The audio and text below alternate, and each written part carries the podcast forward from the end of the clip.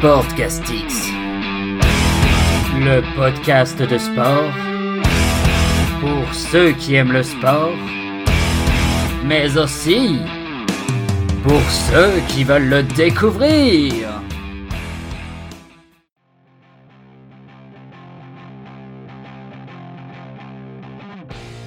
Bonjour à tous et bienvenue pour ce 25e épisode de Sportcastix. Je vous remercie tout d'abord avant de commencer car le 24e épisode a fait un carton, il a vraiment bien fonctionné. En plus, vous m'avez fait des super retours, c'était super sympa. Voilà pour les petits euh, remerciements de début de podcast. Au programme aujourd'hui, nous aurons tout d'abord l'analyse évidemment de ce France-Écosse, cette finale un petit peu décevante. Et on va se poser la question, est-ce que l'équipe de France a réellement progressé? Ensuite, nous aurons euh, le coup de projecteur, voilà c'est ça le coup de projecteur, avec euh, aujourd'hui un petit peu de musique classique, ça va nous faire du bien. La masterclass et la question, mais tout d'abord, c'est l'heure du 5 majeur.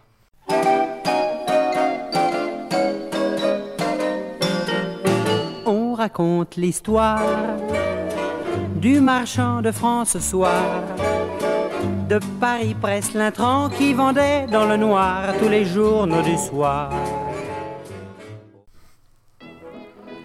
Le 5 majeur, ce sont tout simplement 5 infos ou résultats qui ont retenu mon attention.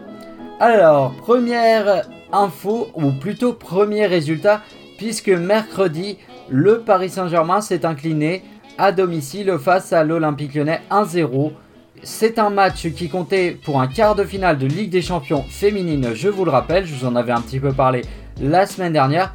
Et le match retour, ne le manquez pas puisque c'est mercredi à 18h30, c'est à Lyon, donc c'est un Olympique lyonnais Paris Saint-Germain et ce sera sur RMC Story.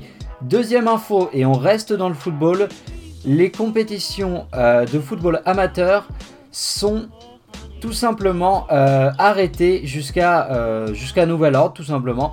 Mercredi, nous avons appris que la FFF a décidé d'arrêter toutes les compétitions de football amateur jugées incompatibles avec la crise sanitaire.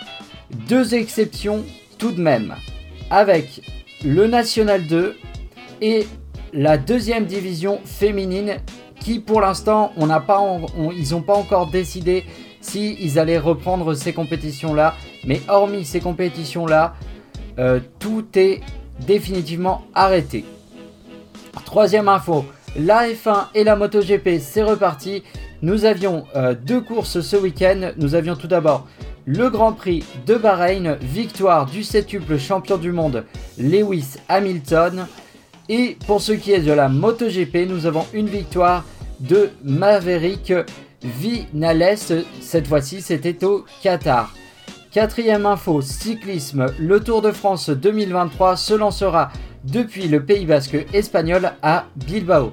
Cinquième info, la MMA, pardon, le MMA, victoire par KO de Francis Nganou dans la nuit de samedi à dimanche face à Stipe Miocic lors du deuxième round il remporte la ceinture poids lourd de l'UFC.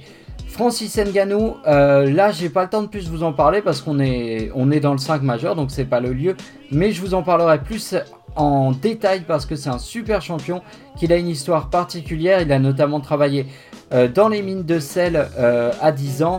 bref, c'est, il est camerounais donc il est francophone et c'est un super champion, il est très très impressionnant. Voilà pour le 5 majeur, on va tout de suite pouvoir passer à l'analyse du podcast. Scotland continue. They're a meter short now. Price. Hastings. Oh. They're going to do it, are they? Van der Merwe. Yes!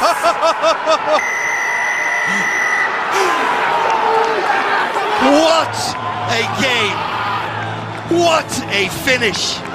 And what a moment for Scotland. Sportcastix, l'analyse.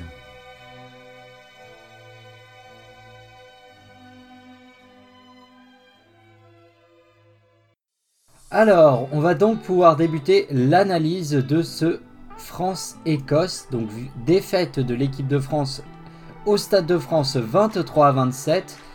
Et euh, on va pas forcément énormément parler du match. Moi, ce qui m'intéresse, c'est déjà d'essayer de répondre à cette question. L'équipe de France a-t-elle vraiment progressé et que vaut-elle réellement? Voilà, on va essayer un petit peu. Alors, pour ce qui est du match en lui-même, euh, moi, ce qui m'a pas plu dans ce match, hormis la défaite, c'est euh, tout d'abord j'ai trouvé que l'équipe de France avait été prise euh, par l'événement. C'est-à-dire que on savait avant le match qu'il y avait un gros écart de points à mettre, qu'il y avait des essais à, qu'il y avait 4 euh, essais à mettre, donc un bonus offensif pour gagner le tournoi. Et en soi, je pense que l'équipe de France est vraiment euh, entrée dans le match avec cette idée dans la tête, mais du coup, ils se sont mis trop de pression, ils n'ont pas su la gérer et ils ont mis du temps à démarrer, à rentrer dans ce match. Ils sont vraiment rentrés euh, comme des diesels quoi dans ce match. Donc pour moi ce match euh, d'entrée de jeu ils ont eu un petit peu tout faux. Euh, ça a amené tout ça bah, des erreurs, des trop, ils ont été trop pénalisés. ça a amené des fautes, des fautes, des mauvaises passes, enfin tout un tas de choses qui font que l'équipe de France a jamais réellement euh, pu dans cette première période, enfin en tout cas a mis du temps à rentrer dans cette rencontre. Et quand on doit mettre beaucoup de points, eh ben c'est exactement ce qu'il ne faut pas faire. Euh, voilà pour le match, il n'y a pas grand chose de plus à dire. Alors l'équipe de France a encore une marge de progression. Euh, mais honnêtement, ouais, le match en lui-même était pas dingue. Était pas dingue, pas dingue du tout. Et euh, pour ce qui est du, de Brice Dulin, donc qui fait cette erreur monumentale alors que l'équipe de France mène 23 à 20, euh, de ne pas dégager, euh, honnêtement, ça me, rappelle, ça me rappelle énormément de choses. On va pas taper sur Brice Dulin, il nous a fait gagner le week-end dernier le match contre le Pédial. On va pas lui taper dessus parce que le problème, c'est pas tant le problème de Brice Dulin, c'est le problème de l'équipe de France et ça me rappelle d'autres histoires euh, de ce 15 de France-là, d'autres matchs, euh, notamment celui face à l'Angleterre, il ne faut pas remonter à très très loin, où on prend, où on perd en fin de match. Et euh, je m'étais dit face au Pays de Galles, et eh ben peut-être qu'on a vaincu ça, et finalement, bah, le match d'après, bam, patatrac, il se repasse exactement la même chose, on repère de la même façon. Voilà pour le match, j'ai pas plus envie d'en parler, j'ai pas grand chose à en dire. L'Écosse a été meilleure, l'Écosse méritait sa victoire. Le tournoi a été extrêmement serré, les Écossais ont fait un bon tournoi. Les Irlandais qui ont eu un petit peu de mal à démarrer finalement, ils ont été présents. Les Gallois nous ont tous surpris, on s'attendait pas à les voir à ce niveau-là. Les Anglais nous ont eux aussi surpris, mais dans le mauvais sens du terme. On, s'attendait vraiment à un duel euh, franco-anglais, et finalement pas du tout. Et pour ce qui est des Italiens, bon bah c'est catastrophique. Euh, et comme les équipes en plus euh, étaient en forme, les quatre autres, pardon, les cinq autres équipes étaient en forme, et ben ça s'est vraiment ressenti pour les Italiens, les pauvres. donc globalement, justement, ça m'amène à parler du tournoi en général. Il y a deux façons de prendre les choses par rapport à l'équipe de France, en ce lundi matin. Soit on prend le verre à moitié plein. Et dans ce cas-là, on considère qu'on a passé 10 années difficiles, 10 années de défaites encourageantes, et que voir l'équipe de France finir à la seconde place, eh ben ça fait bien plaisir. Et que l'équipe de France en plus nous produit du jeu. Soit on voit le verre à moitié vide. Et dans ce cas-là, à la question est-ce que l'équipe de France a progressé? Eh ben moi je suis tenté de répondre non. Non, car les Bleus n'ont pas vraiment su corriger leurs défauts. Et notamment les défauts de l'an passé. Trop de pénalités encaissées sur ces essais, ils ont été trop pénalisés les Bleus encore une fois sur ce tournoi. Ils ont aussi été encore une nouvelle fois sur ce match-là pris par l'émotion.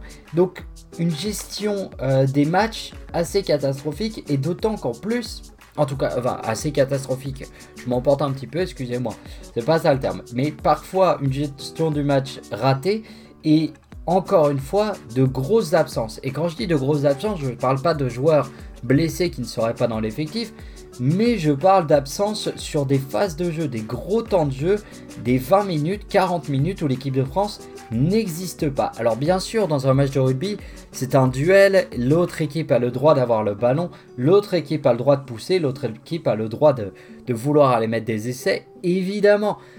Mais là, c'est trop. On s'est quand même éteint presque 40 minutes contre les Gallois. Pendant ce France-Écosse, on s'est éteint au moins 20 bonnes minutes. On a mis 20 bonnes minutes à démarrer. 20 minutes, c'est trop long.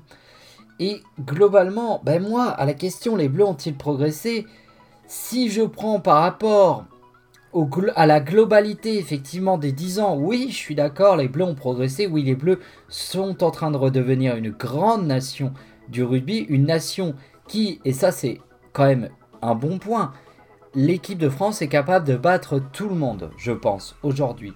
Malheureusement, l'équipe de France est quasiment capable de perdre face à tout le monde hormis les équipes style, on va dire les équipes vraiment un peu plus faibles qu'on connaît, hein, le Japon, euh, le Japon, l'Italie, la Roumanie, enfin voilà, les équipes un peu plus faibles du rugby, la Russie et tout ça.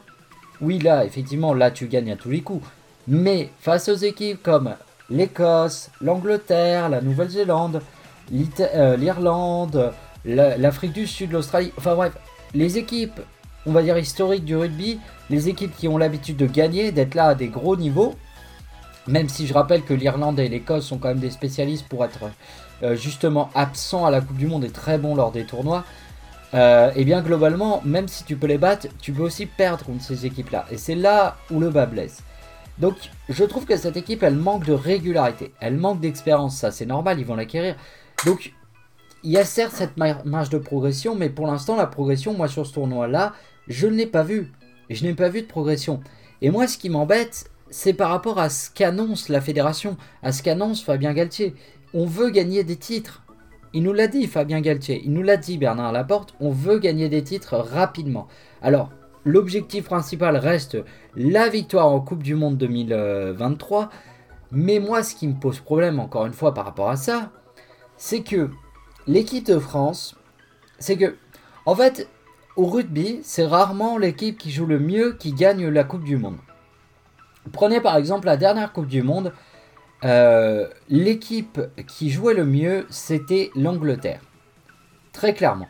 L'Angleterre jouait le mieux et l'Angleterre a perdu face à l'Afrique du Sud. Et globalement, c'est assez souvent le cas. Les équipes qui gagnent la Coupe du Monde, ce sont les équipes les plus régulières et les plus solides. C'est-à-dire pas forcément les équipes qui sont capables d'être à 20 sur 20 sur des séquences, voire sur tout un match. Non, ce sont les équipes qui sont à 16 sur 20 tout du long du match et tout du long de, leur match. Peu importe l'adversaire, ils sont à 16 sur 20 contre le Japon, ils sont à 16 sur 20 contre l'Afrique du Sud. On s'en fout, mais ils sont réguliers. Et c'est ça qu'il faut pour être champion du monde. Aujourd'hui, l'équipe de France, c'est plus une équipe de coups d'éclat. Je parle évidemment à l'heure actuelle les Bleus vont progresser. Je pense que cette équipe va progresser parce que on sent euh, que le plafond, j'ai envie de dire le plafond de verre, n'a pas été atteint. On le sent, on le voit bien.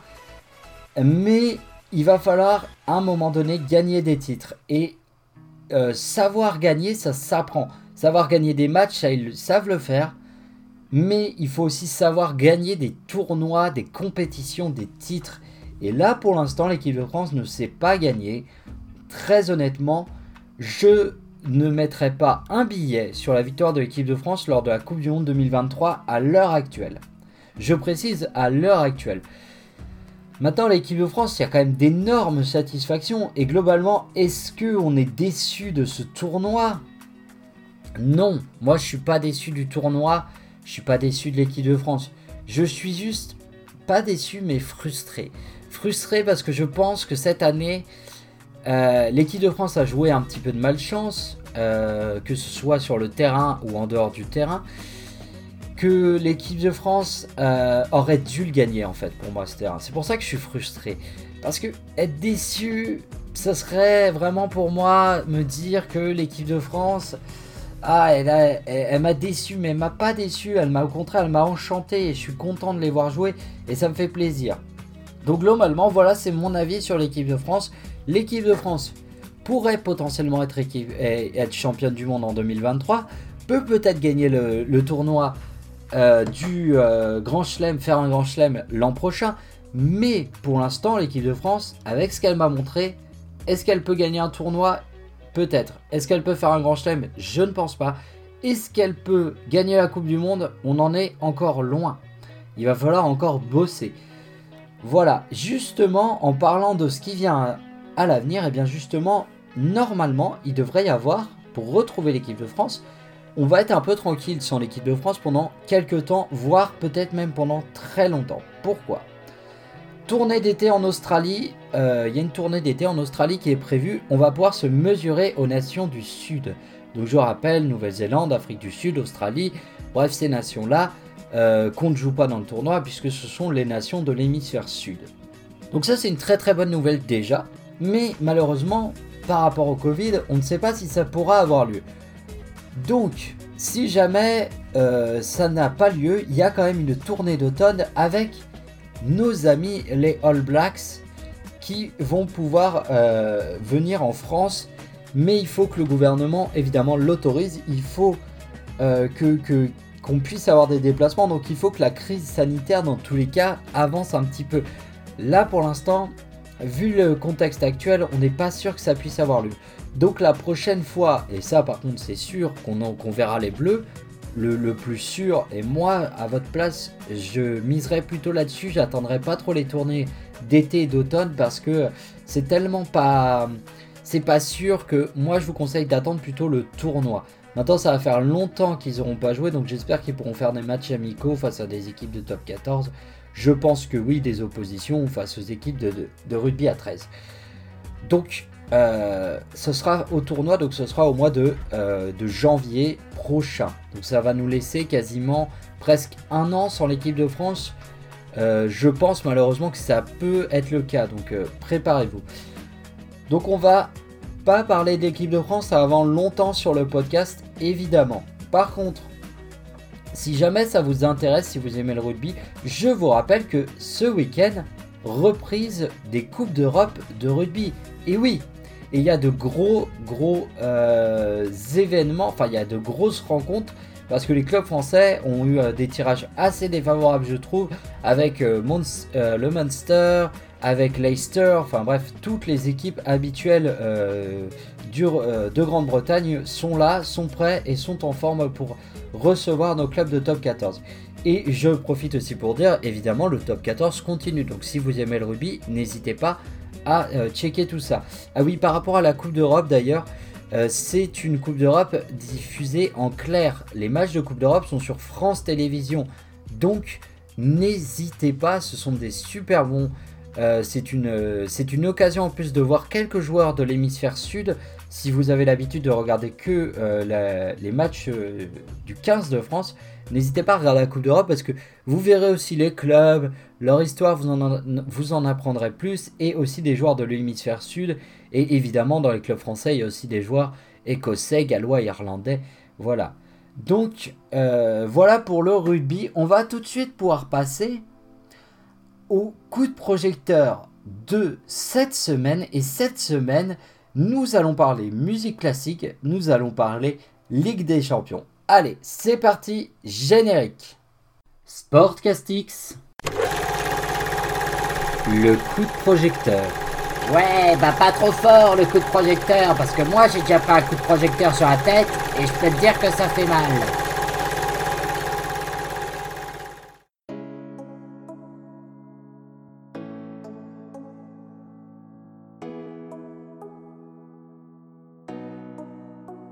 25 novembre 1992.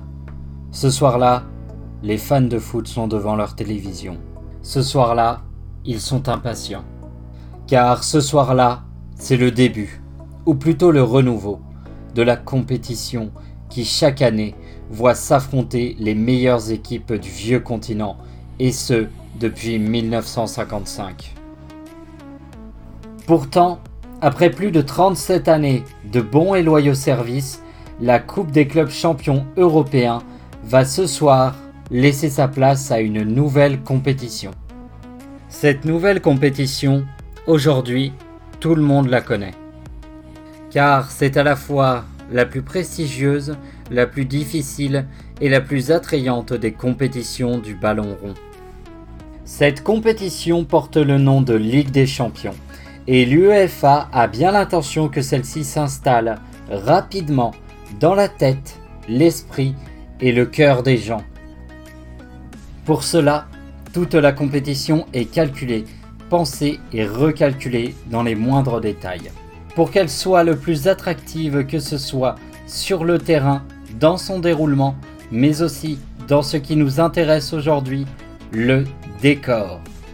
Que ce soit les maillots, les stades, les sponsors, le logo, les médias, tout est réfléchi pour rendre la Champions League attractive et médiatique.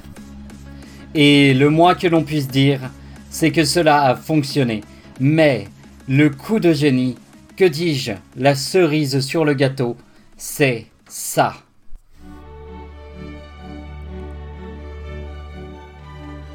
L'hymne de la Ligue des Champions, composé par Tony Britten à la demande de l'UEFA, et inspiré par Zabog the Priest, composé par Handel en 1727 à l'occasion du couronnement de George II, roi de Grande-Bretagne. Ce ne fut pas facile pour Britton de répondre aux attentes de l'UEFA, qui ne lui laissa que deux directives. Il voulait que l'hymne soit de la musique classique et qu'il y ait des chœurs. Britton composa également les paroles en anglais qu'il fit traduire par un traducteur en allemand et en français, afin de correspondre aux trois langues officielles de l'UEFA. Quoi qu'il en soit, Tony Breton, le supporter de Crystal Palace, a parfaitement réussi à transmettre à travers son hymne toute l'émotion, toute la grandeur de celle qui est aujourd'hui encore la reine des compétitions, la bien nommée Ligue des Champions. Voilà, vous connaissez désormais le secret qui se cache derrière la Ligue des Champions, derrière son hymne. Nous allons donc pouvoir tout de suite passer à la masterclass de la semaine et je crois qu'on va encore parler de football. Allez, c'est parti. Sportcastix. De vitesse par Kylian Mbappé. Kylian Mbappé face à McMignon. Extraordinaire, extraordinaire de la part de Kylian Mbappé. Le doublé comme au tour précédent à Brest. Il avait marqué le but, il en marque 2. 3-0 pour le PSG. Ah là c'est des ballons qu'il adore. La masterclass. Alors, la masterclass, je vous rappelle le principe de la masterclass. Je vous sélectionne un événement sportif, une rencontre, et je vous en fais la présentation un petit peu pour vous donner l'eau à la bouche. Cette semaine, et décidément je suis très football aujourd'hui, je vous ai sélectionné le match pour le titre. Le match entre le Paris Saint-Germain qui reçoit le LOSC, c'est sur Canal+, c'est samedi et c'est à 17h. Ce match est très important, pourquoi? Parce que les deux équipes sont à égalité, ils ont le même nombre de points. Le Paris Saint-Germain est premier au goal average, à la différence du goal average, donc la différence des buts marqués et des buts, et des buts encaissés. Pardon. Et ce qui est intéressant, c'est que très sincèrement, je pense que si Lille ne bat pas le PSG, c'est foutu, le Paris Saint-Germain sera champion de France. Donc on est vraiment sur le match de la dernière chance pour les Lillois, voire le match décisif pour le Paris Saint-Germain. Si le Paris Saint-Germain gagne, le Paris Saint-Germain, et je vous l'annonce, sera champion de France. Voilà pour ce match, voilà pour la masterclass de la semaine. On va tout de suite pouvoir passer à la dernière rubrique, la question de la semaine. Allez, générique. Sportcastix.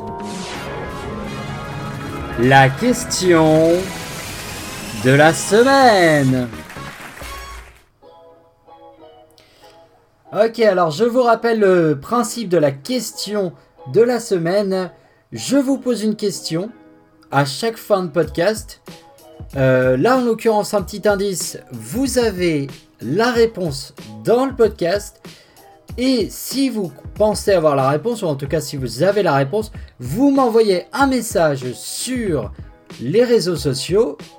Vous me dites j'ai la réponse et vous pouvez, vous pouvez pardon, proposer le prochain euh, débat du coup de projecteur. C'est-à-dire que si vous avez une question sur un sport, par exemple le football, le rugby, peu importe, une question, n'importe laquelle, si vous avez envie que je parle d'un club, d'un sportif ou d'une discipline, vous m'envoyez un message et si vous avez la bonne réponse et si vous êtes le premier à répondre, vous avez le choix du débat, en tout cas du sujet du coup de projecteur.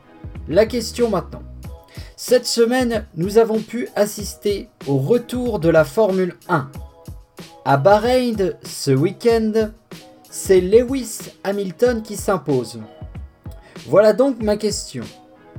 Combien de fois Lewis Hamilton a-t-il été sacré champion du monde? Je rappelle qu'il y a un indice dans le podcast. Donc, bonne chance à tous. Il est désormais temps pour moi de clôturer ce 25e épisode de Sportcast X. Un épisode qui a été assez court, il faut bien le dire. Euh, mais en tout cas, s'il vous a plu, n'hésitez pas à me partager afin de m'offrir plus de visibilité, afin que les personnes qui viennent sur le podcast me fassent également leur retour. Et vous aussi, n'hésitez pas à me faire vos retours d'ailleurs sur les réseaux sociaux. C'est sur la page Facebook que Sportcastix avec un S majuscule, donc Sportcastix podcast de sport, ou sur Instagram avec la page du Mendon. Je vous remercie de m'avoir écouté et je vous souhaite à tous et à toutes une agréable semaine. Allez, salut tout le monde